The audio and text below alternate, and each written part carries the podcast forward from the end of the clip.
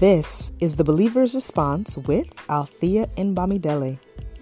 Welcome to our podcast, where we inspire fellow believers to live an empowered life and to walk the Christian walk victoriously. Let's chat.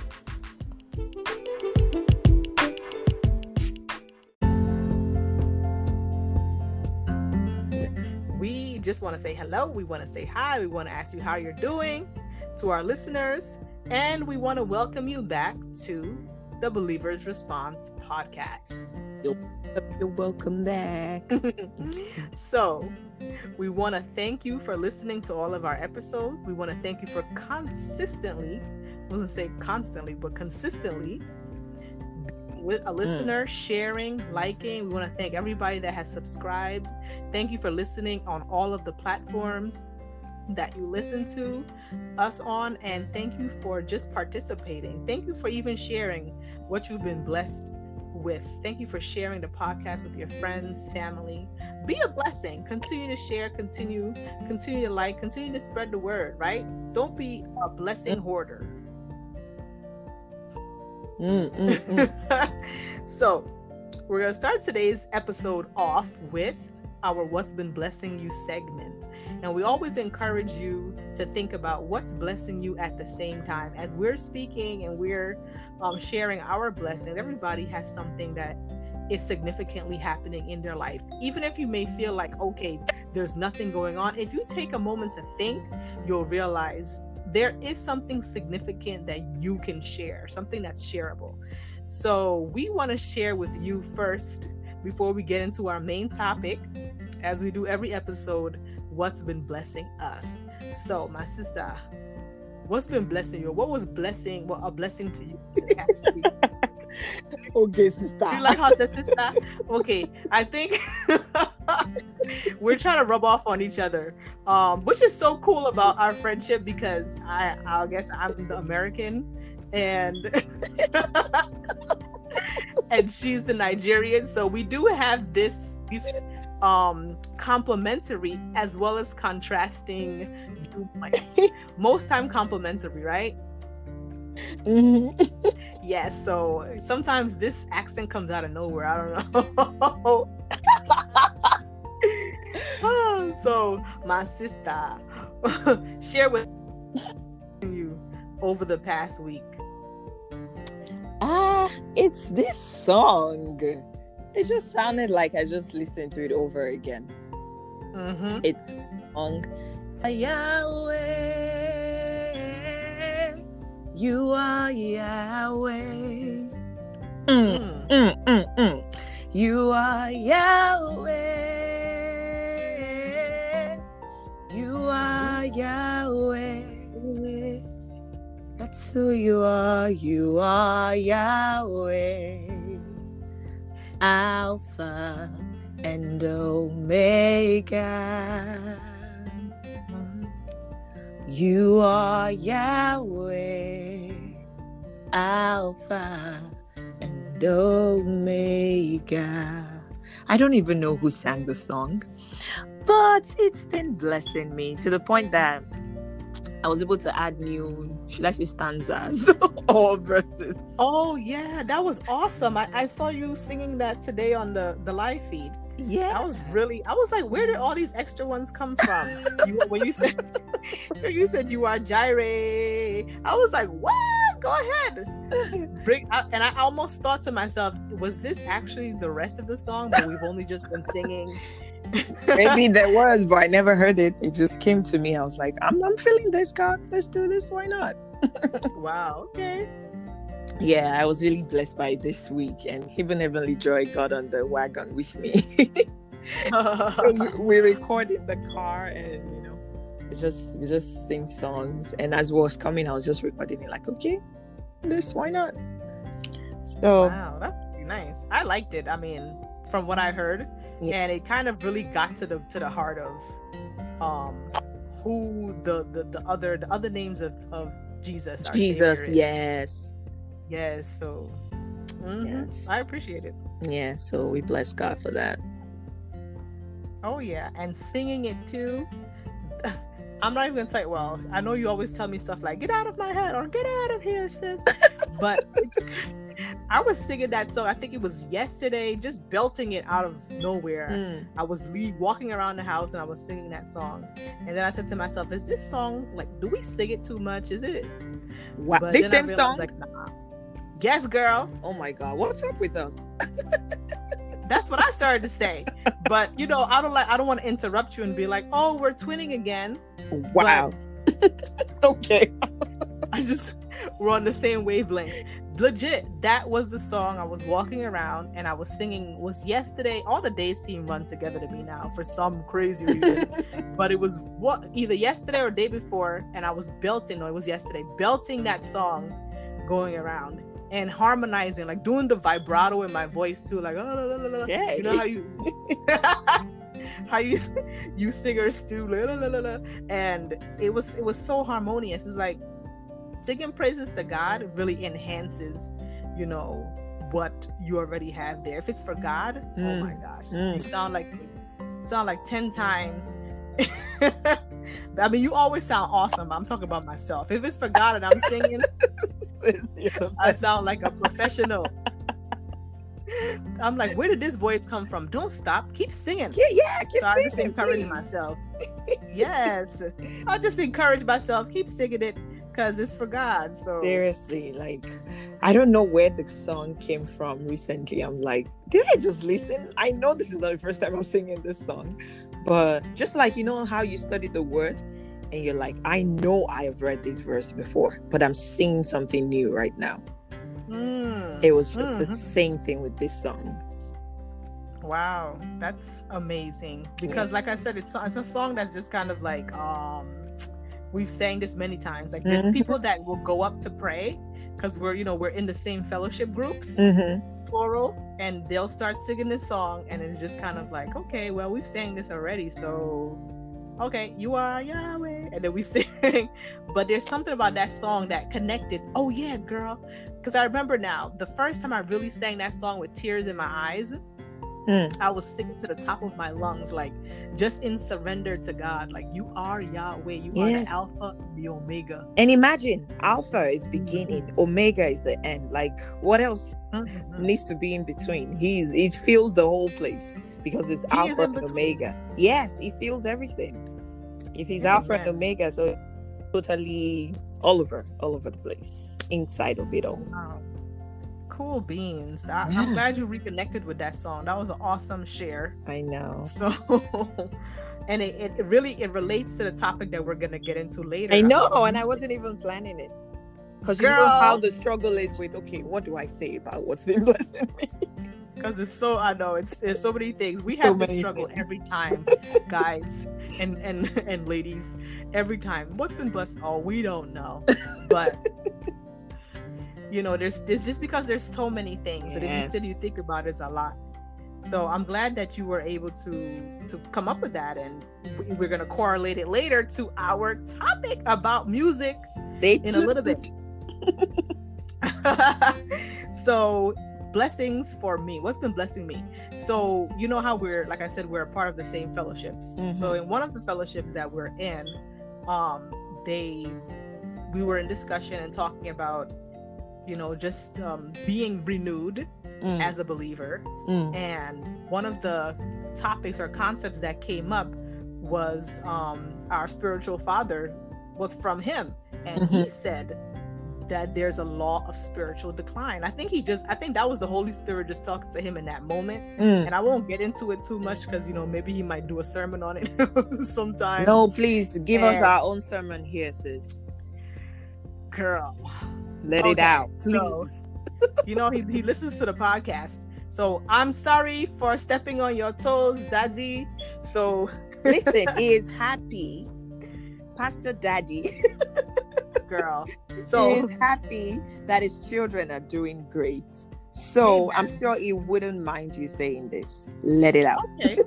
So, and I have notes too. Be proud of me. Great. Daddy. So the law of spiritual decline. So one of the things that I got from that was in the title itself. It's a law. That means it's something that, you know, it will stand. If something is It follows an if-then principle. If something happens, then this will happen as a result. That's why it's a law.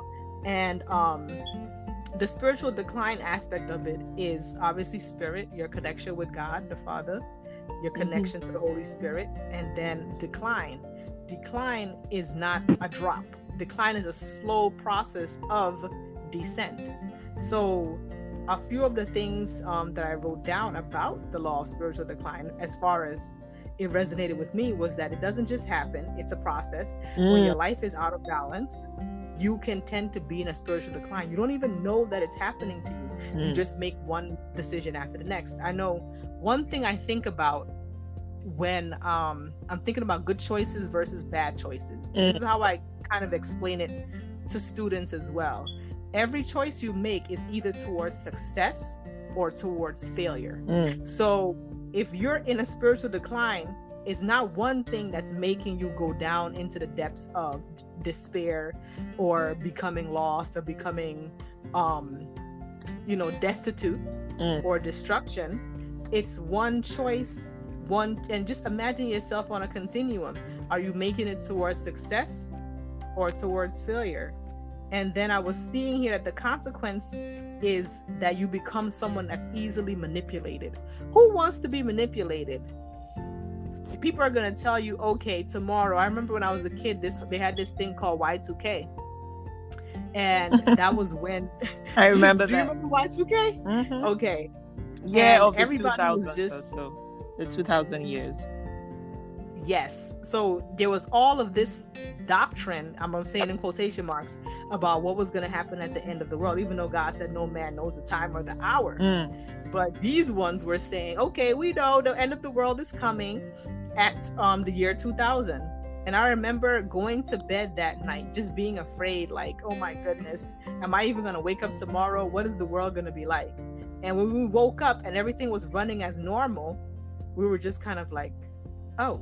And then people were explaining it that same way, that, God didn't say that he was going to be telling people when the world was going to end. So that's just my example of being swept away with different doctrines, being easily manipulated based on other people's interpretation of the word instead of knowing what God is telling you for yourself. So being in a spiritual decline leaves you as a prey. You're going to become a victim. And the last point I wrote was, to combat that, you have to be intentional and employ self-inventory. Check yourself. Ask yourself, what's happening? Monitor yourself. Okay, I didn't pray yesterday. I didn't pray today at all. I haven't fasted for however long.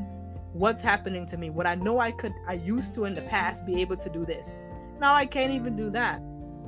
So you have to kind of put the magnifying glass up to yourself. People always want to put it up to other people, but put it up to yourself, So that was a blessing to me because I like actions, and it helped me to kind of refocus myself and shift into a mode of, okay, what can I do or how can I maintain? And that was a blessing to me. So I hope that was a blessing to the listeners as well. Yes. And I hope I didn't take away too much of the upcoming sermon. But it's all the spirit of God. So that? Like, why are you saying that? Well, I'm partially joking, okay. But partially I said. But it's always kind of like, okay, I don't have a fully developed thought, and then somebody else develops that thought, and it's like, okay, wait. But I know you're absolutely right about what you said. Be proud of me, Daddy. Come on.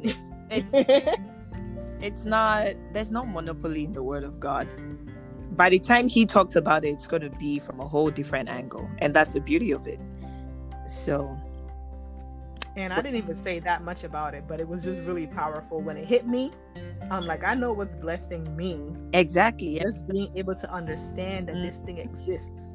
Yep. Right? And when you know better, you do better. Do better. So yes. That's what's been blessing us. Now, when you comment, do you want to share reference in the Bible just for people to know? Ephesians 4? Yeah, go ahead. No, go ahead. I mean, I'm not sure if you have all the references. Oh, okay, yeah, no, it's in Ephesians 4. Okay. And the whole section too kind of goes into, the whole chapter goes into, right, you know, what to look out for, what not to be, what to be. So you read the chapter and you get a full kind of picture of, you know, of what to use as that magnifying scope to look at yourself. All right. So, mm-hmm. Mm-hmm. Awesome sauce. So, like, we're moving on.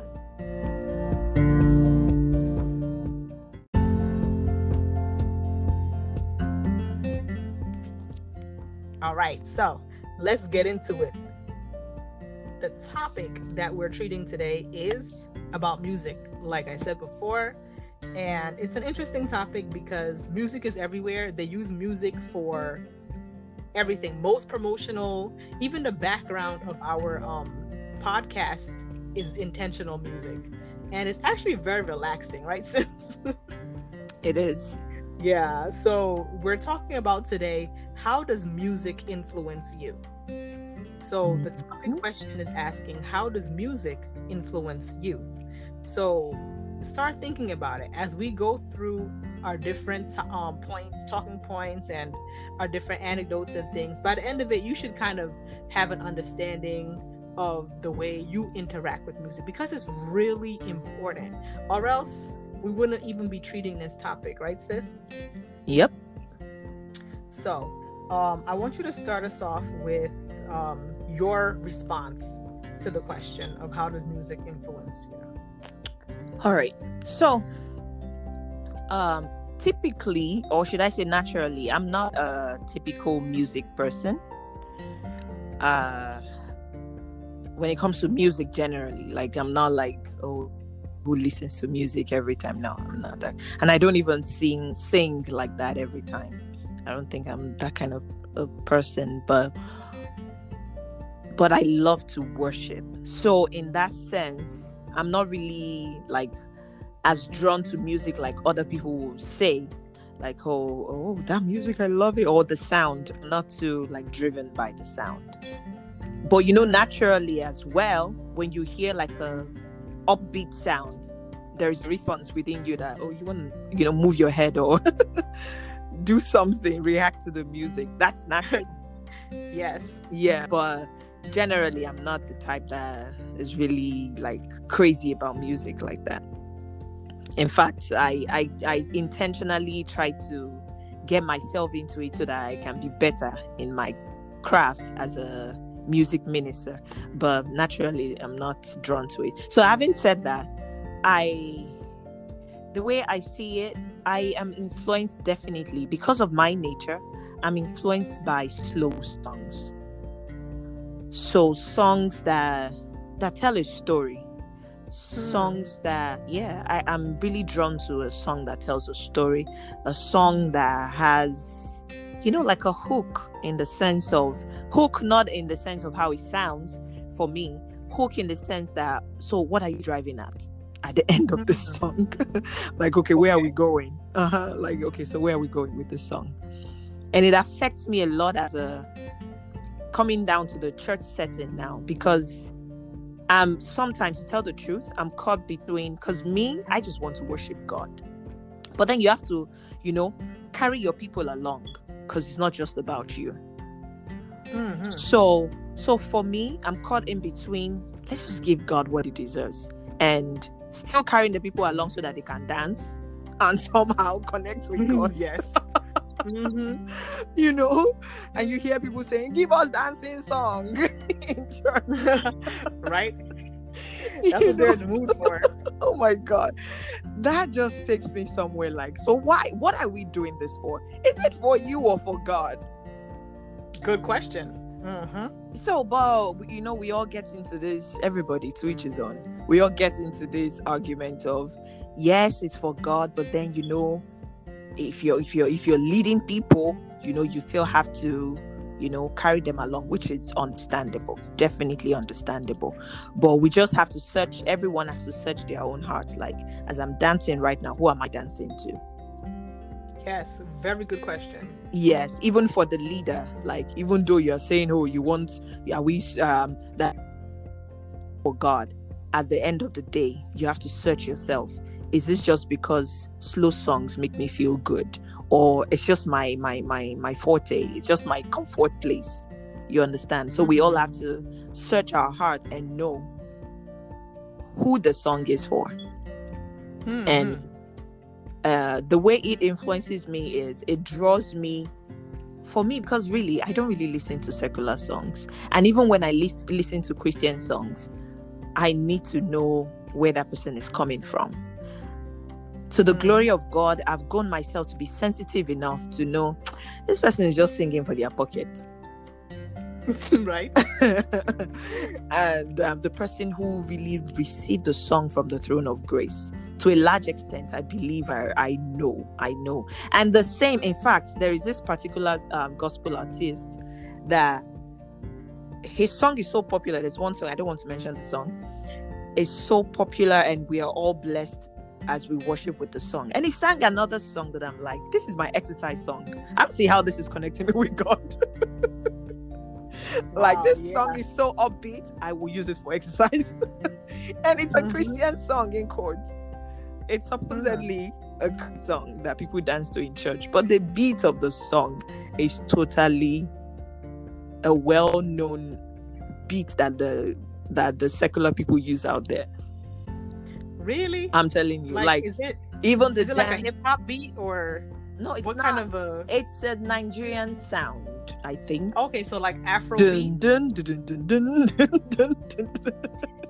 tell me. I don't know. You have to look really think about the lyrics for it to fit in, and you can tell me that's for God. I'm sure there's somebody shaking their head like, "How do you know it's not from God?" Well, I didn't say it's not from God, but listen, you know when you know, you know.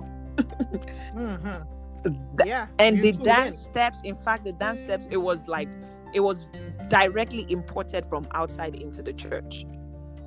Ah, girl, I know what song you're talking about already. Like directly.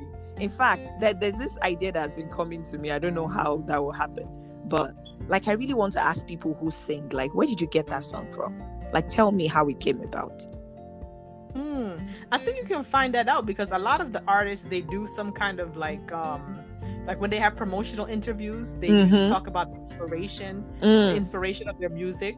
And hopefully them being Christian artists would be honest about where the inspiration is coming from. I wrote on my notes, like, the source. Where is the source? Where what is the source of that song? Is it from God, or is it from me listening to this worldly song and I feel like, I can translate this into something godly in quotes, you know? Yes. And question. that is kind of natural to hear a beat and you're like, we can take this to church, you know? Okay, but what is it doing to people? I think it was Pastor Daddy that mentioned this thing about when I am listening to a song. Oh, actually, the first person I heard it from is a man of God that I usually listen to. And he said, if you're singing a song and it reminds people of their old life, tell it, then you are not directing them to God, especially if it is being sung in a Christian setting. You get what I'm saying? If the purpose is, we are singing this in church to glorify God, or this is a godly setting, then if you're singing that song and it's taking them back to their old ways, I don't think that's being productive. I don't think that's giving the results that we want it to give.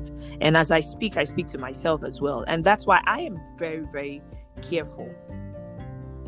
Even though sometimes, to tell the truth, I think I get lost in it. Like, Shebi, you want to dance? We'll give you dancing song. Shebi. Because naturally, I don't like it. Like, why? Who did we come to church for? But then, give us dancing song. Give us dancing song. Okay, let's dance. Because I know when I'm praising God, and I know this is for God, and I know when I want you to dance.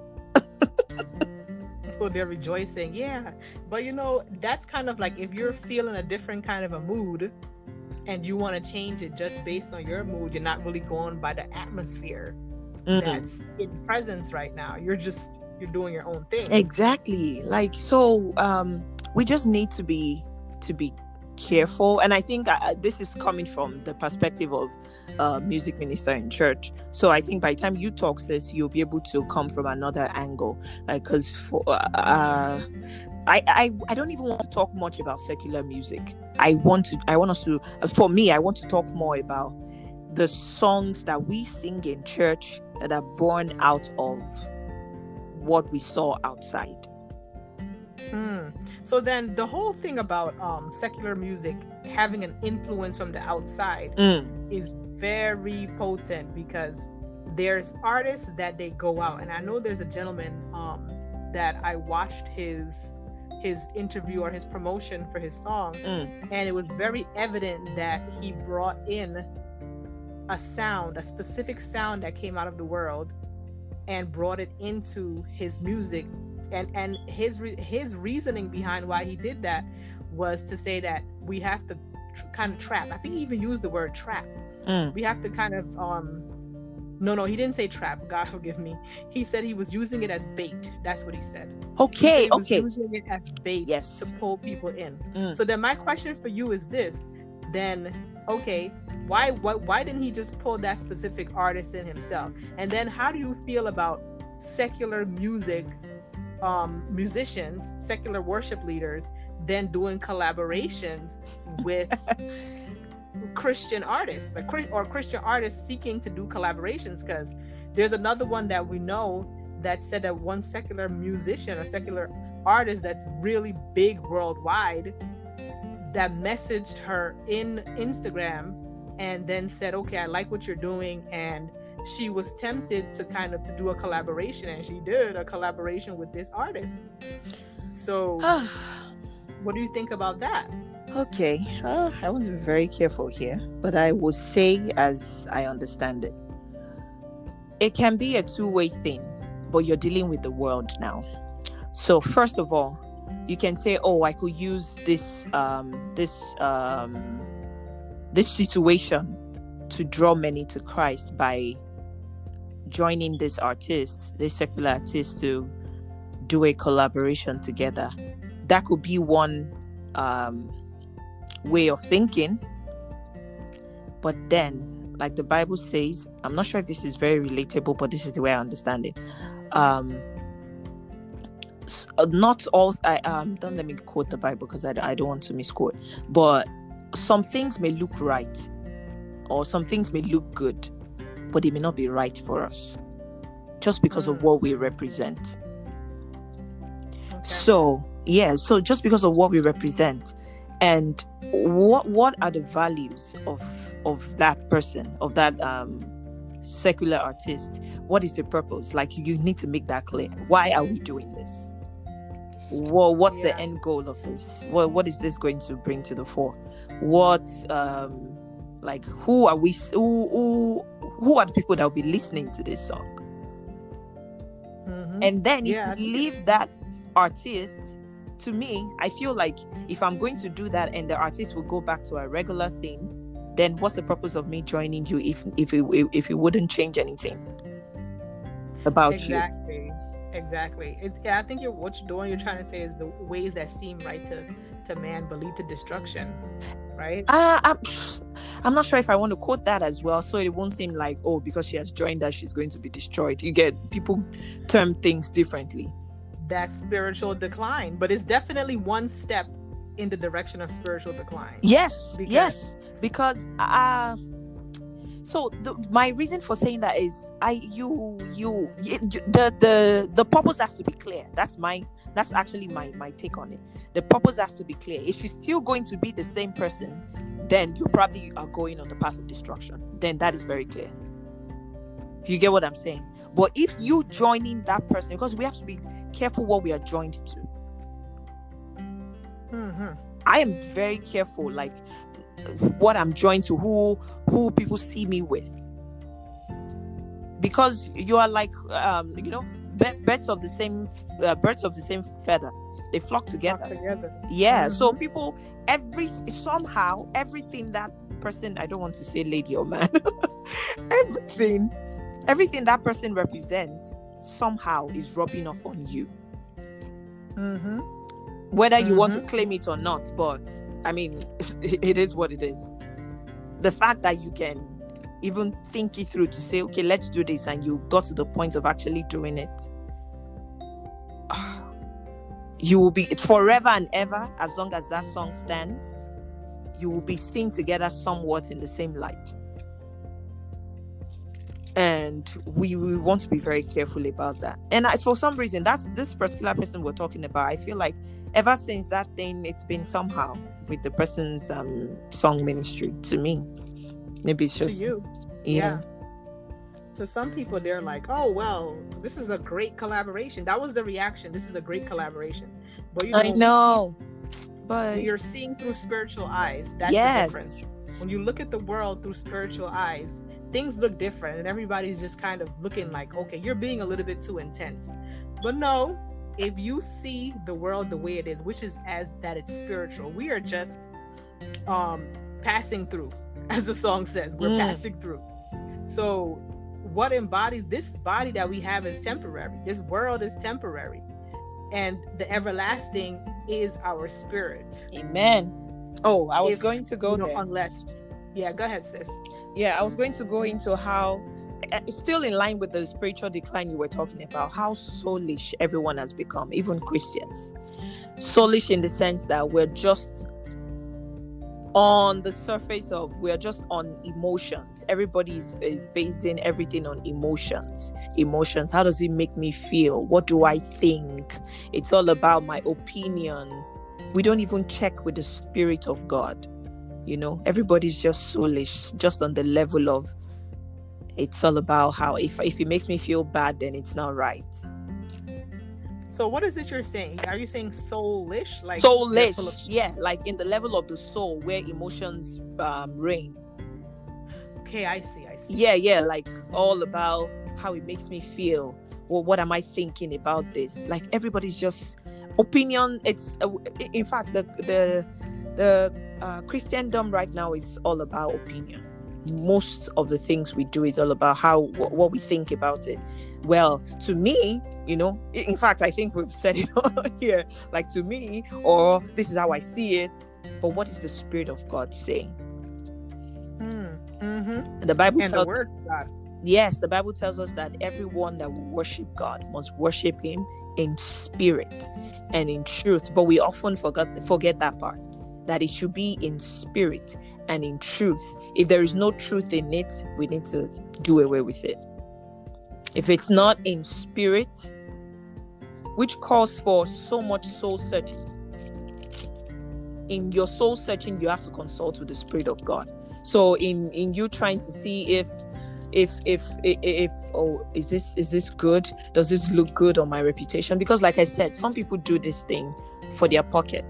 So if it's going to add more to my reputation in the world view, then why not? Then people will jump on that. Like this guy, okay, I'm not going to mention the name. You sent me the video, sis, and I was listening to it, and it was like, and he kept saying, like, you could tell, like, he was almost like going to bend the way he was saying, like, nah, I'm not going to bend to that. Like, I'm not going to do that. No. Like he knows a lot of people who do these things just for numbers' sake, you know. As long as you be known, as long as you know people will like you. How about what God thinks? You know, all of us, we want what the praise, you know, the praises of people. Nobody wants to be talked down on.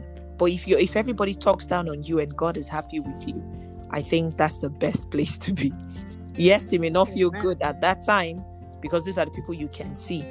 But if you truly have a relationship with God, then you know that you're in the best place. Amen. So what does it matter? So, exactly. So we need to. So when we listen to songs, we need to check for the source. Where is this coming from? Where is this coming from? And I just want to say this. That as a child of God, if you're so into secular songs, especially the ones you know that are filled with curses, you don't want to curse, but you're listening to a song that curses. I don't see how you would not curse. You don't want to be given to some things, but you're you're committing your ears to hearing those things somehow. Because these things, I wrote down on my notes that these things, these songs influence our emotion. And then when they go beyond emotion, it begins to influence your behavior. Oh, yes. And absolutely. Then from behavior, it creates a culture. And that's why you see, maybe you've listened to a song, just like the song we just gave an example of when we started the podcast, this episode of this same song. It creates, see, when a group of people listen to a particular song, something I've seen is there's some type of synchronization that goes on. Oh, yeah. Mm-hmm. And that's what creates the culture. It's an accordance. You're making an accordance. Exactly. We're singing in accordance. We're in accord, one accord. Mm-hmm. So imagine listening to a song that does not glorify God in any way, that in fact does not help your spirit. There is no, and then you're listening to it with a, like with, I won't say like-minded, but you become like-minded with them when you all listen to the same kind of song. And then there is some type of synchronization that you see yourself doing this, like those people, the set of people that mm-hmm. listen to the same kind of song, and it creates mm-hmm. some type of culture. Even though you're a Christian, you're wondering, why am I acting like this? You have joined yourself to something that you shouldn't have joined yourself to. So sis, I'm going to stop at this point and mm-hmm. I could. Yeah, that was, I mean, those are really good points that you brought up. I mean, and some of it has some overlap with what I'm going to say too, because we have to really, really be vigilant as believers, even, you know, seasoned or people who would say that they've been in the faith for a long time.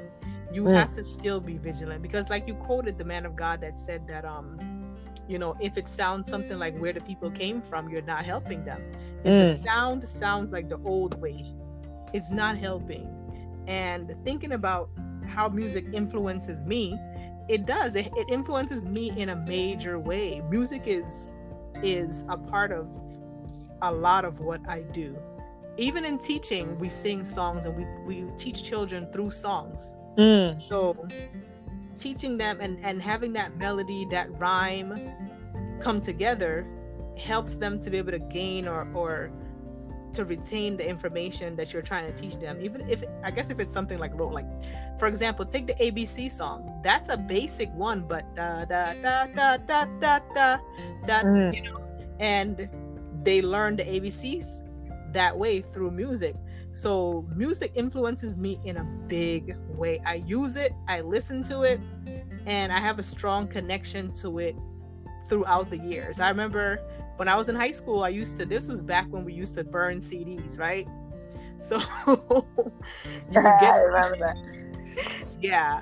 And you know, you would listen to a song, you would hear something playing, or you would even go online and download. That was when I got to college. That's when they started doing the download thing, when you would download from a site that you weren't supposed to, and you saved it and you made CDs. But before that, I think I just used to use whatever was playing on a radio or cassettes. I think cassettes were ending at that time, and then I got into CDs. And that would just be me. I would be in the car. My dad would be driving us to school. Well, first he would take my mom to work, and then he would take us each to school, to our respective schools, and my headphone would be on the whole time, and I would just be listening from song to song. And guess what kind of songs I was listening to? What? Love songs, of course. It's so crazy when I think about it now. I gotta stop saying crazy, sorry Heavenly. It's so interesting when I her daughter, my sister's daughter, she doesn't like to hear the word crazy anymore. So I'm trying to change it. So it's very interesting. I'll use interesting when I think back on it, that I was so absorbed with these love songs. Just, it would be like 10 or 12 tracks of just back-to-back love songs. And what I would be doing would be having the headsets on, and it was just romantic music playing in my head all the time. And I was just, you know, romance, love. I had a season of my life like that as well. Just I think all teenage girls have to, you know, and you have your crush, and then, you know, you listen to the music and you're like, oh my gosh, my crush. That's our song. Exactly. And he don't even know who you are. Oh, God. That's our song.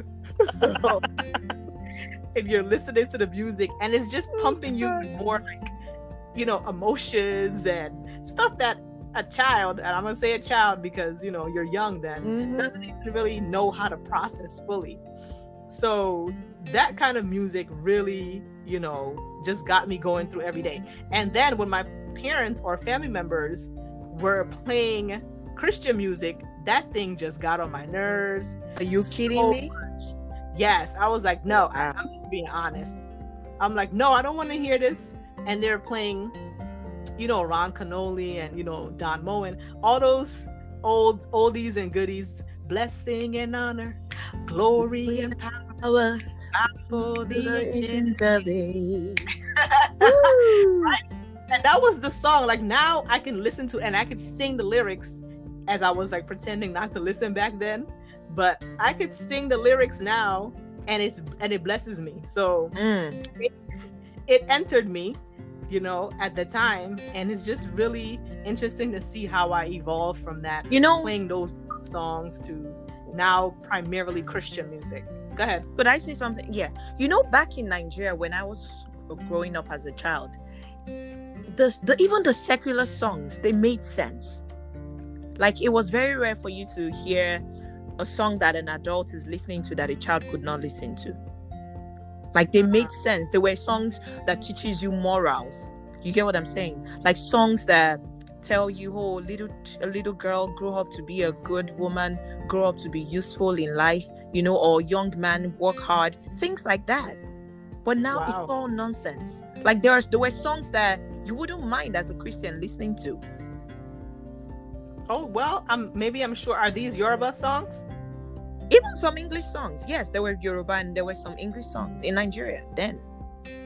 Okay. Yeah. Guys, I mean, we're about the same age. Now it's a mess.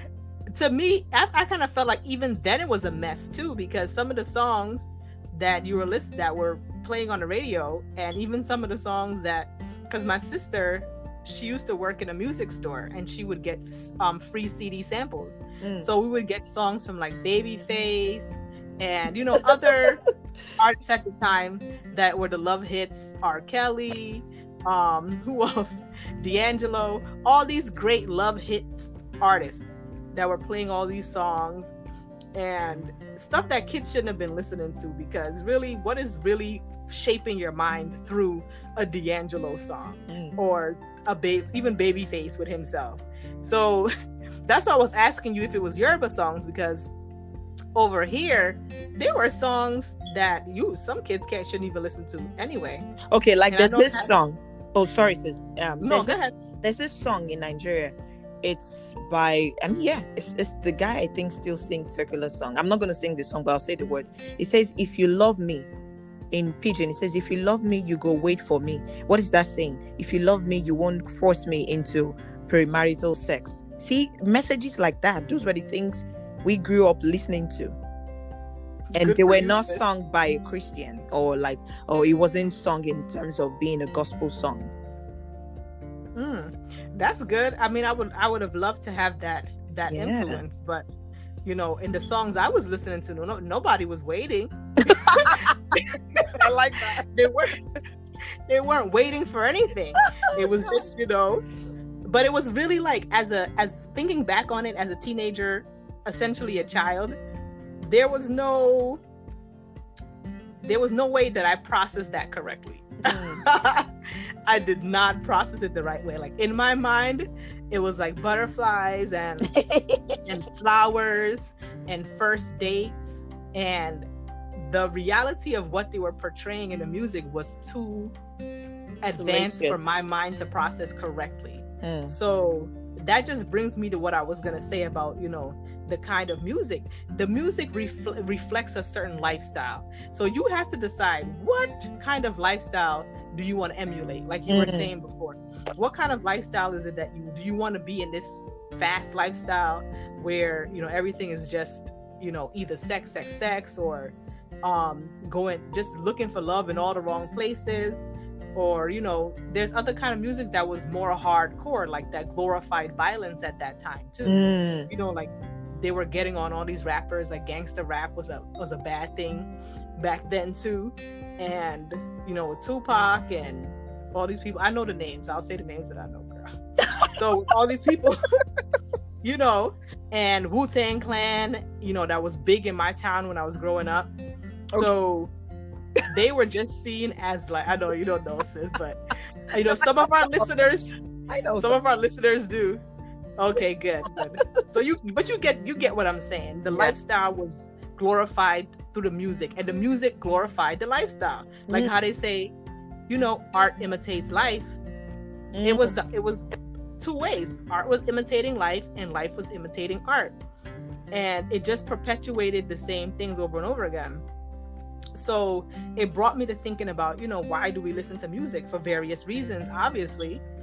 You know, you're in a mood, you want to get cheered up, so you listen to the song. Like how you said that people are like, play some dancing music so that we can dance. They want to feel happy, they want to feel cheered up.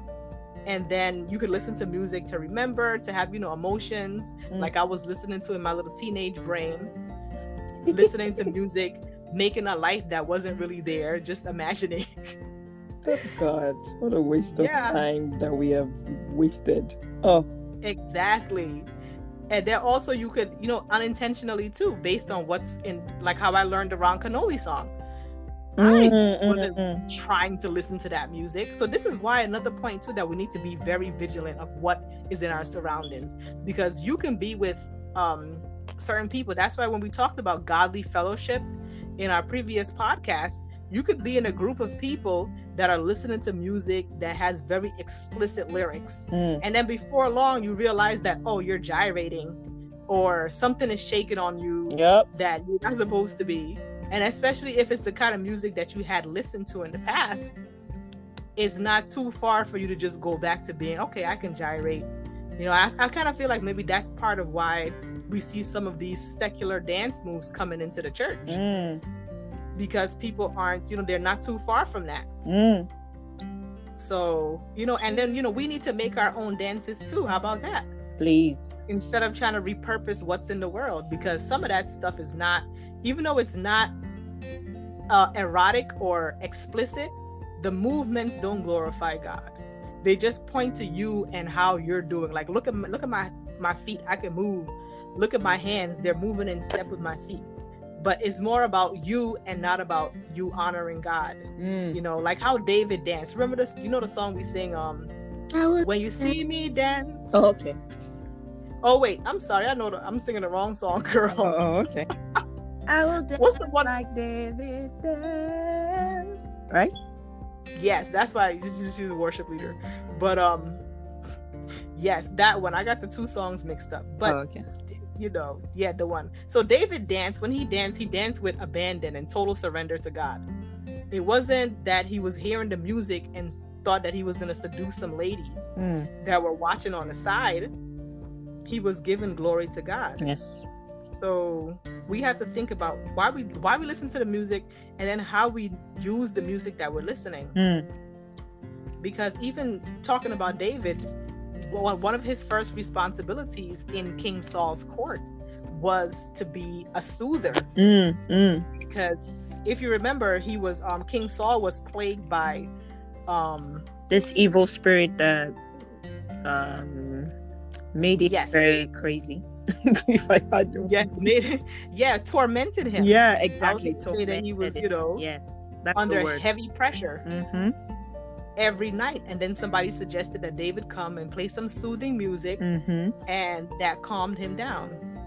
So music does affect your mood. So when you're singing, as we're supposed to be singing, the Bible says in many places in Psalms, written a lot, most of it by David, to make a joyful noise unto the Lord. Yes.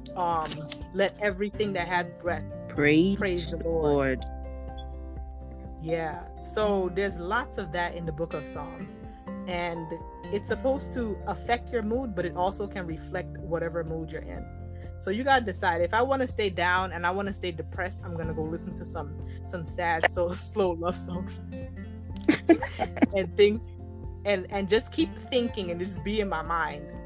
Or you can listen to instrumentals. I think that's my new thing, one of my new things now, being able to relax from like soothing, soft, instrumental music, like flute or environmental sounds. You know, it's still music, but it affects you in a different way. Oh, and just on that note, hymns help a lot. Oh my God. Girl. There's something, there's this theme that goes in my head, and I call it oldie but goodie. Hymns are the oldies but goodies. Oh my God.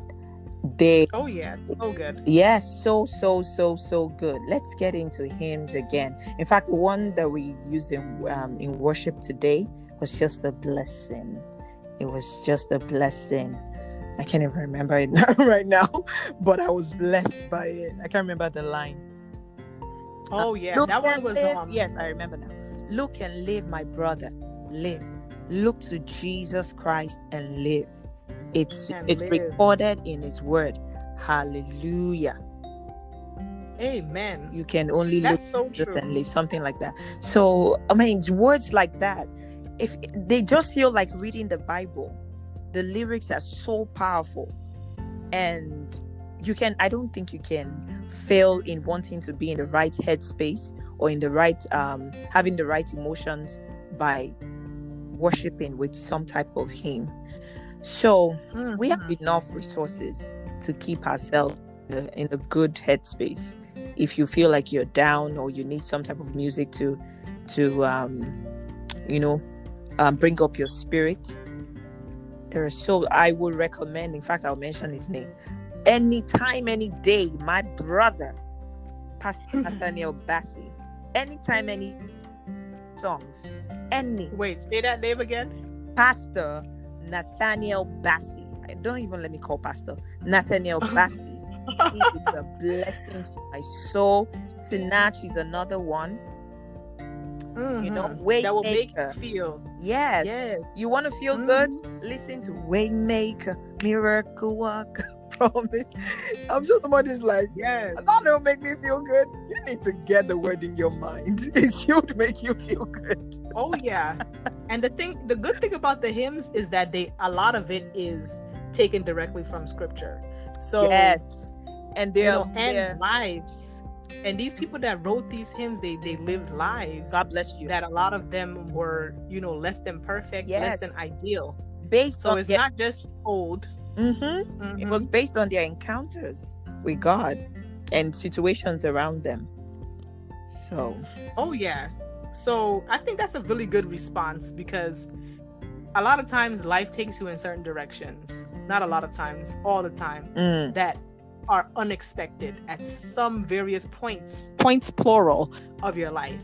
And music can be, instead of music being something that's taking you further away from God, it should be something that helps you draw close.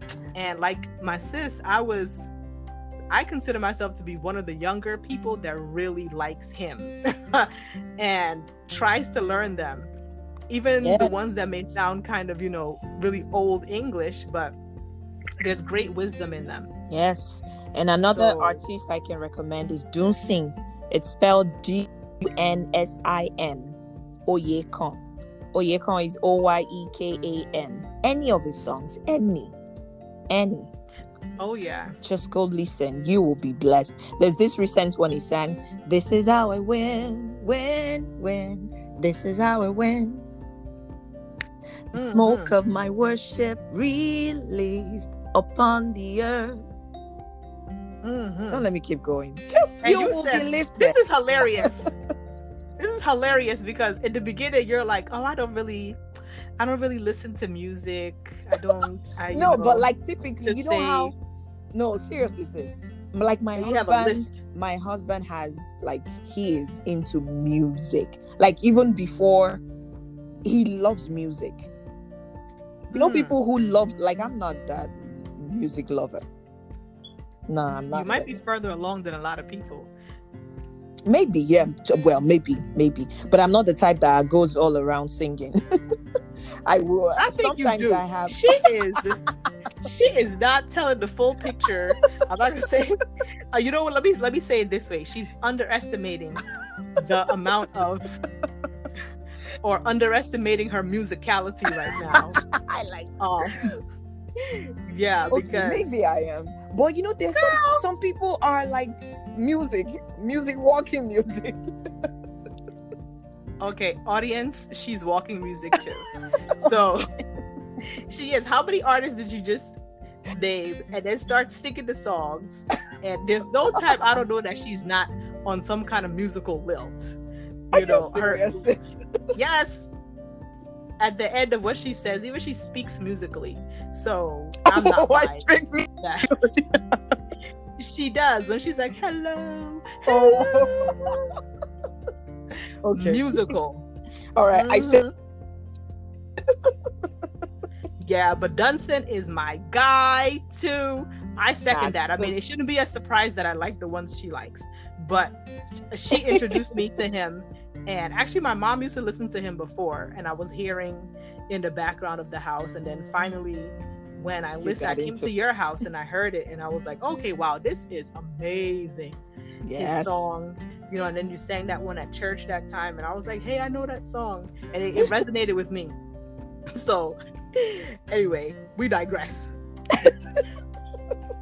The last point that I want to make on the topic of music, and I kind of feel like this might have to be a separate show because it's very in-depth, and it goes along with the influence of music, and when we see secular music versus Christian music, and there's a school of thought that I actually had to look up a little bit, and I'm still researching it, is the influence of the devil, Satan, our adversary, within the music industry, not just the music industry. And the artist you were talking about earlier that I sent you the link made a reference to the levels, the satanic levels. And you know, Satan means adversary, right?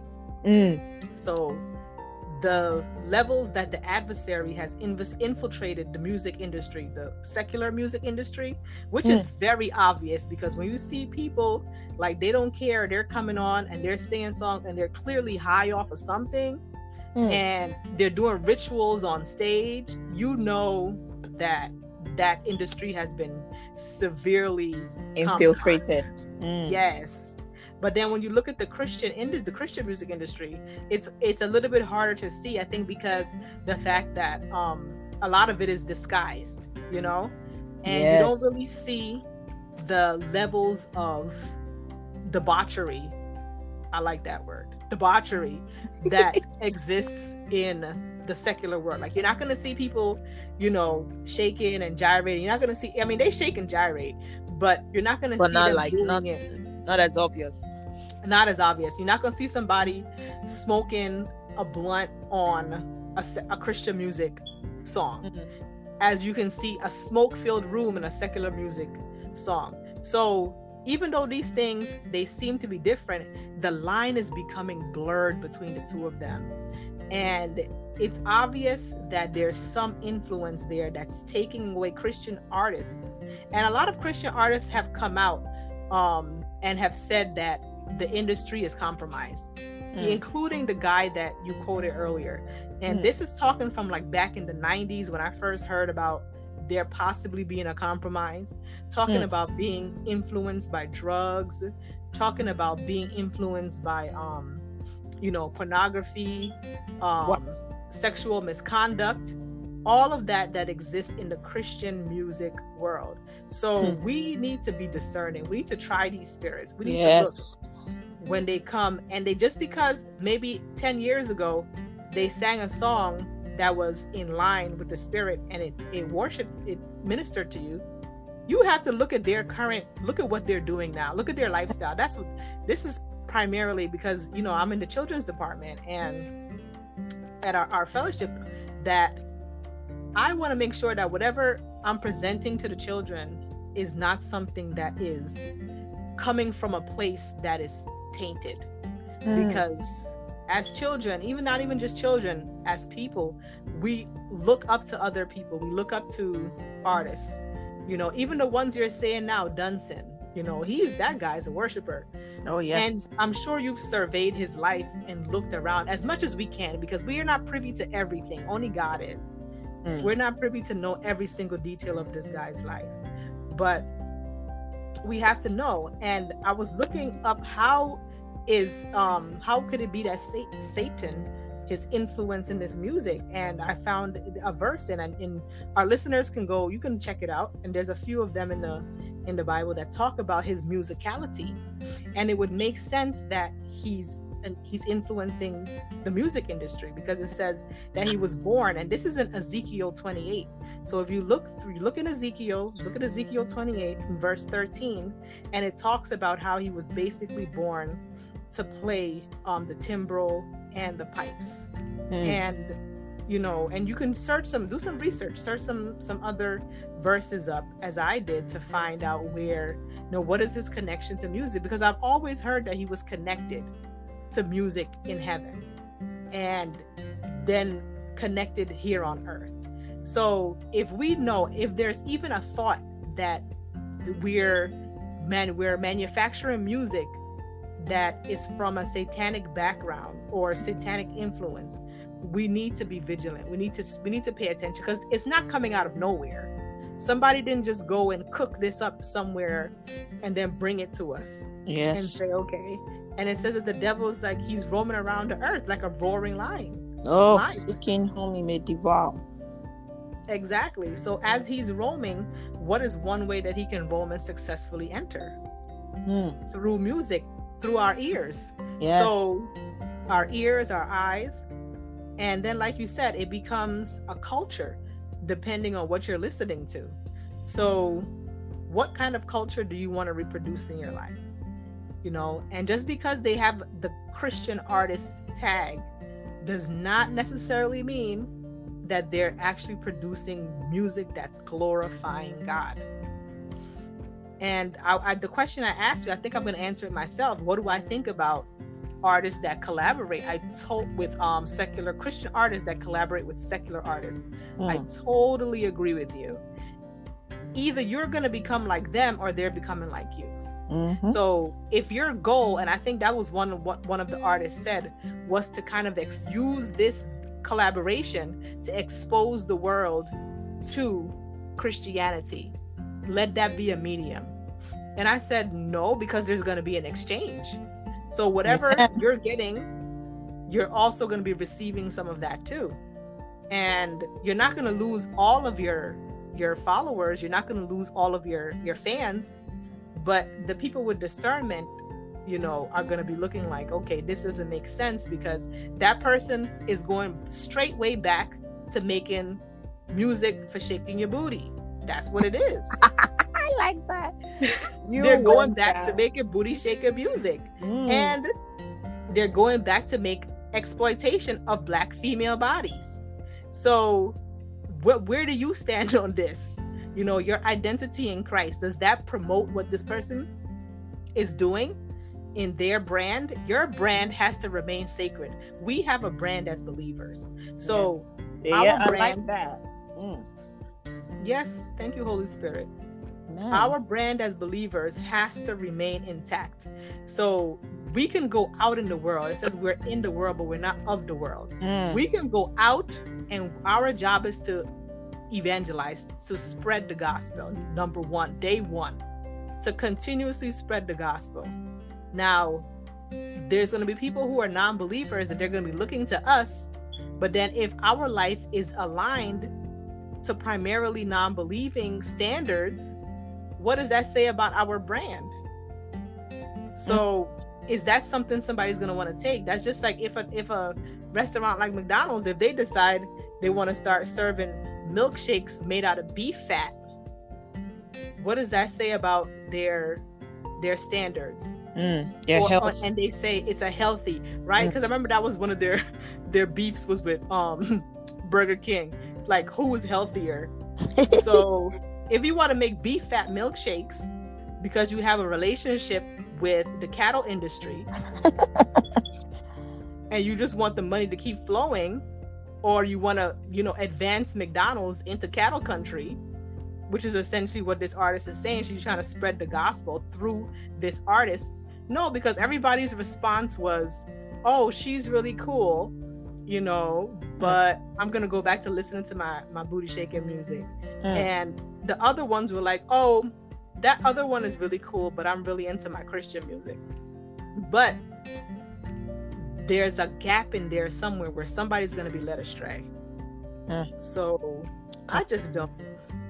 I don't see the sense in it, because you're not like-minded, and the Bible says not to be unequally yoked with unbelievers. Amen.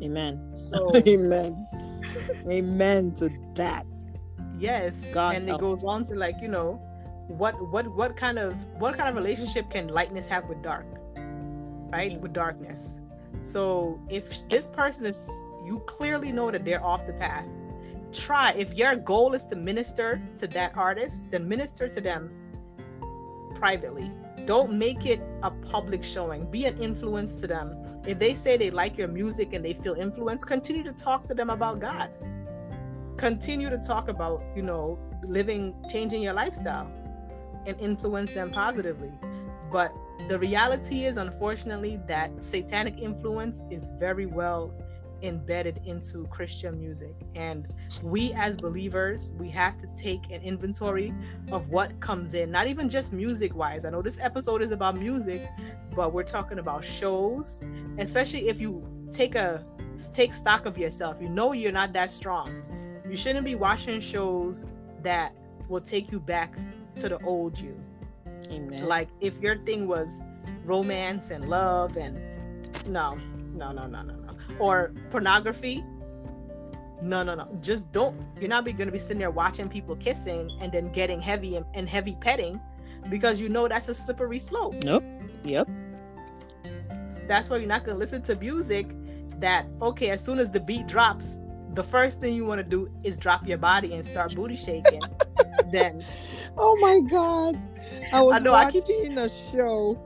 And the girl is so, I mean, she's well read and everything, but the problem with her is when she hears this trap song, she just goes crazy. Oh yeah. Dude, I'm telling you, God. And I mean, I'm not gonna act like all saintly, because I know a lot of them already.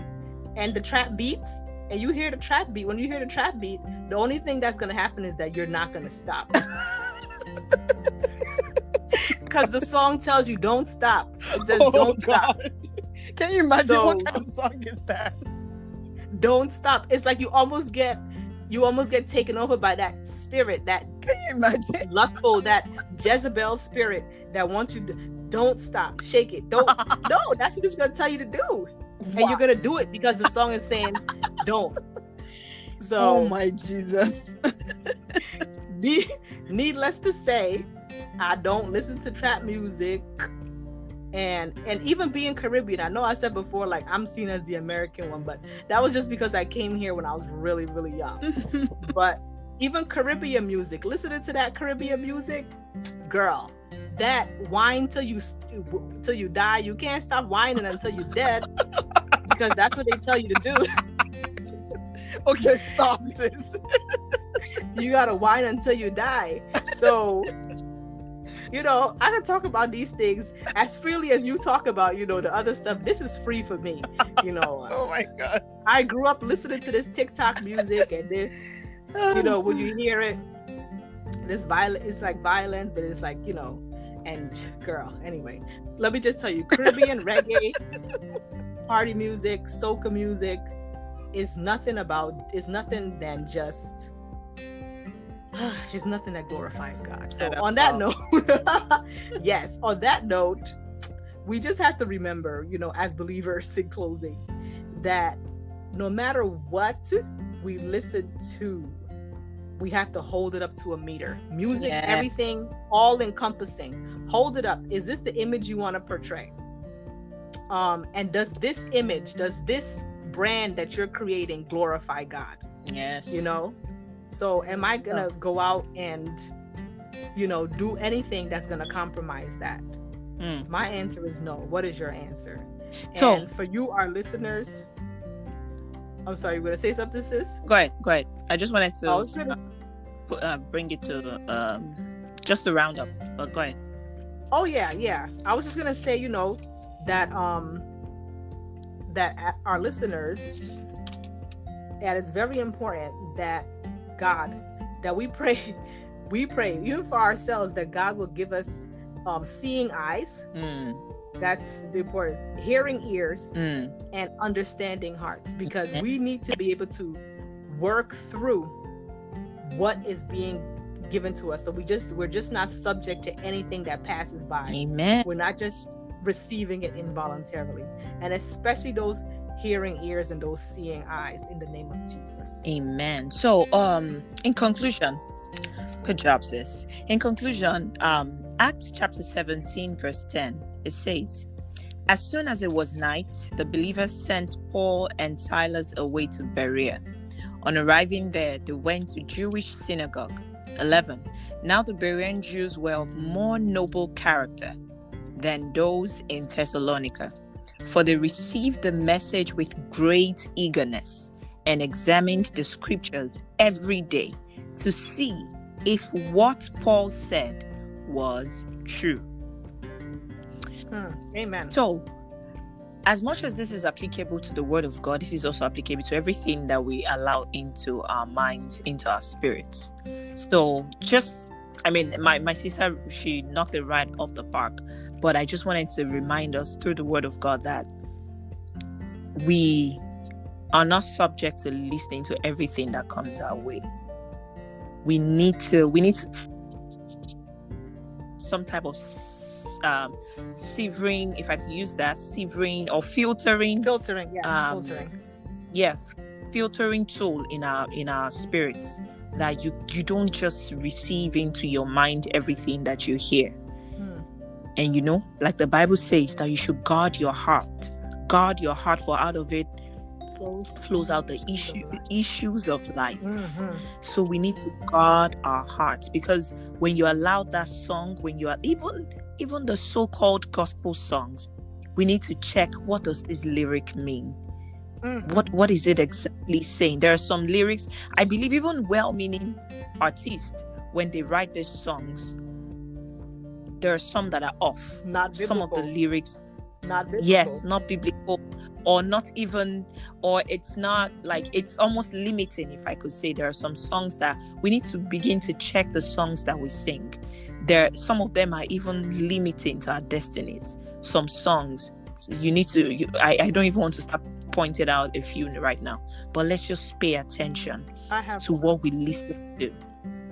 Yeah, let's pay let's pay attention to what we listen to and check back, like the Bereans did. We need to be the Bereans of today who check back. Okay, this song, I kind of like it, but let me check it out. Let me see what it really means. Especially if it's some type of, so maybe sounds so deep to you, break it down and let it make sense to you. Because at the end of the day, this is your heart we're talking about. And we don't want anything that is not godly to find its way into our hearts. Because it will just mess what we're trying to build up. And we don't want to allow that. So that's my... Amen. I'll go ahead with your example, so I can round up. Well, I'll just keep it very, very, very brief by saying, God is not reckless. Okay? He's overwhelming. And you may know the song just by what I'm saying. He's overwhelming to some based on your relationship with him, but he's not reckless. Our God is an intentional God, and everything he's done since creation, since the fall of man, has been intentional. So when he made all of us, he said he made us and he made the earth, he said it was all good.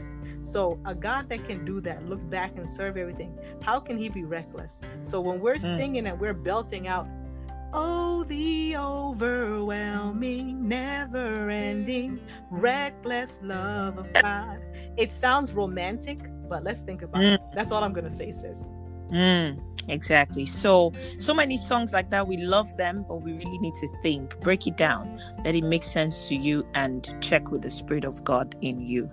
It's very important. And I just pray, like my sister prayed, that God will give us our understanding hearts, a listening ear, a listening ear and seeing eyes, that we will see clearly, we will be able to tell the difference. Because one of the wisdom for today, especially in times like this, we can't just take anything. You can't just take anything in.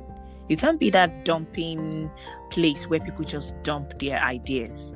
You need to have your own brand, like she said. Have your own brand. So when you're checking, does this fit into my brand? If it doesn't fit, you dump it. You can't just let everybody dump their ideas on you. You need to have your own standard. So if it's not fitted in, you garbage it. So God help us. Be blessed, remain blessed, and let's remain in God and be victorious, because that's the believer's response. Have a blessed one. Hope you enjoyed our podcast for today.